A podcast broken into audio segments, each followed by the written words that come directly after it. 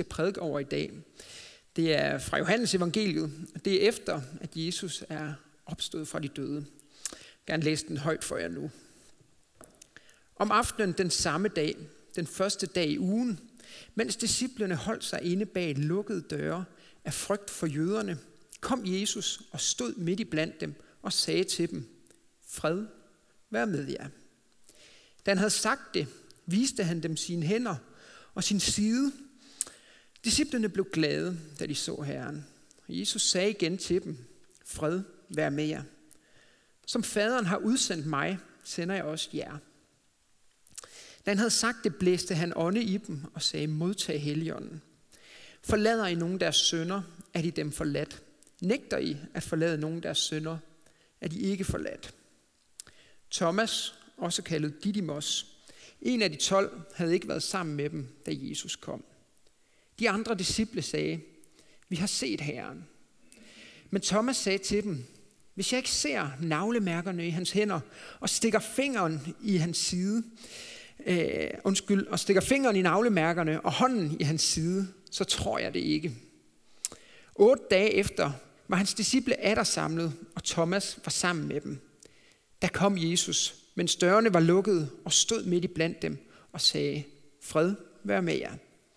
Derpå sagde han til Thomas, ræk din finger frem, her er mine hænder, og ræk din hånd frem og stik den i min side, og vær ikke vantro, men troende. Thomas svarede, min Herre og min Gud. Jesus sagde til ham, du tror, fordi du har set mig. Salige er de, som ikke har set og dog tror. Jesus gjorde også mange andre tegn, som hans disciple så. Dem er der ikke skrevet om i denne bog. Det der er skrevet for, at de skal tro, at Jesus er Kristus, Guds søn, og for at I, når I tror, skal have liv i hans navn. Amen. Som sagt synes jeg, at det her er en fantastisk tekst. Tænk, at en tekst om, hvordan Thomas tvivlede, faktisk er kommet med i et evangelium. Det giver håb for mig om, at når jeg også lejlighedsvis kan opleve tvivl, at så er det okay. Måske kan nogle af jer genkende det, at det ikke altid er nemt at tro, og tvivl nogle gange er en følgesvend her. Og her er det fantastisk at kunne læse om, at Thomas oplevede tvivl, da disciplene fortalte ham, at Jesus var opstået fra de døde. Man kan godt undre sig, hvorfor er han egentlig i tvivl, da de fortæller ham det? Er han bange for, at de er ved at lave en ond practical joke på ham? Eller er han bange for, at de andre disciple er blevet skøre? Altså, teksten fortæller os ikke noget om det. Men, men det vi kan se er, at Thomas har brug for at forsikre sig om, at disciplene taler sandt. Han har brug for at mærke navlemærkerne. Hvilket han faktisk får lov til, han får lov til at mærke de sår, Jesus har fået på grund af korsfæstelsen, og derefter bekender han sin tro. Så Thomas tro kommer ret tydeligt fra teksten af, at han får lov til at røre ved Jesus. Og jeg kan godt forstå det behov, det ville jeg også have lyst til, hvis jeg stod som disciple og havde fået at vide, at Jesus var opstået fra de døde. Jeg ville også have, lov, have lyst til at se beviset på det, han er sagt.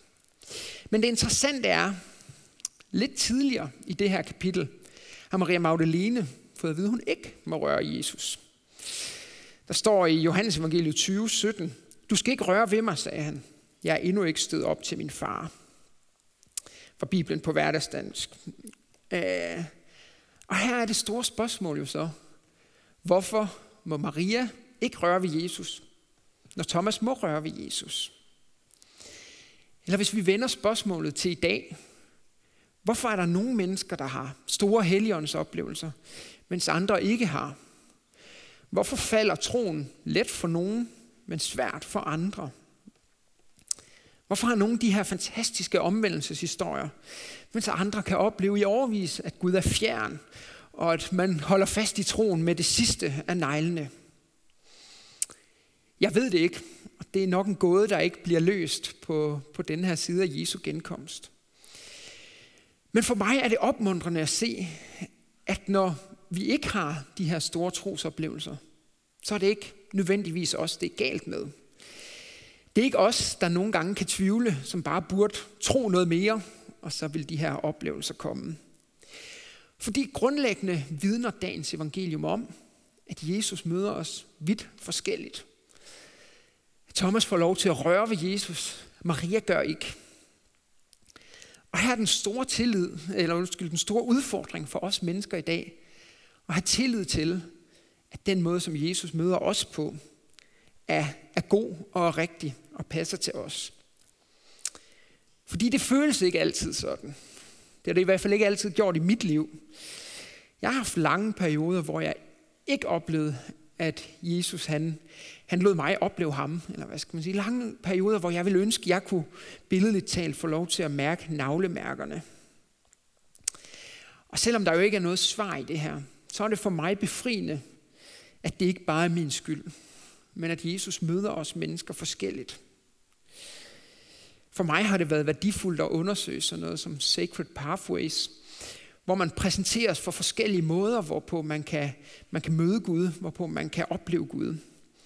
Og jeg er helt sikker på, at I må spørge Christian eller Torsten, hvis det ikke er noget, I kender til, og jeg synes, det er spændende. I er også meget velkommen til at spørge mig.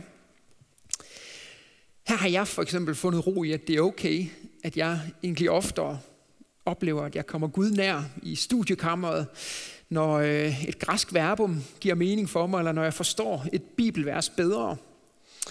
Og det har været en proces for mig, at det er ret sjældent til lovsangsaftener, at jeg har den helt store oplevelse af at blive overvældet af Helligånden.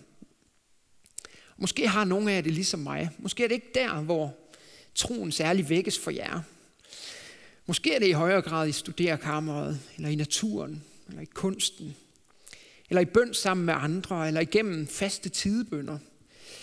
Fordi der er et utal af forskellige måder, Gud han kan møde os på. Jeg kan nogle gange få en forventning om, at det skal være de her meget storladende øjeblikke, som øh, helt sikkert er fantastiske, men som ikke nødvendigvis er der, vi alle sammen bliver mødt. Måske falder tingene mere på plads, når vi faktisk også får et sprog for, at Gud kan møde os i, i andre situationer. Og det kan være præcis lige så godt og præcis lige så omvendende i vores liv. Men dermed ikke sagt, at tvivlen altid vil være væk. Dermed ikke sagt, at, at det hele bare falder på plads.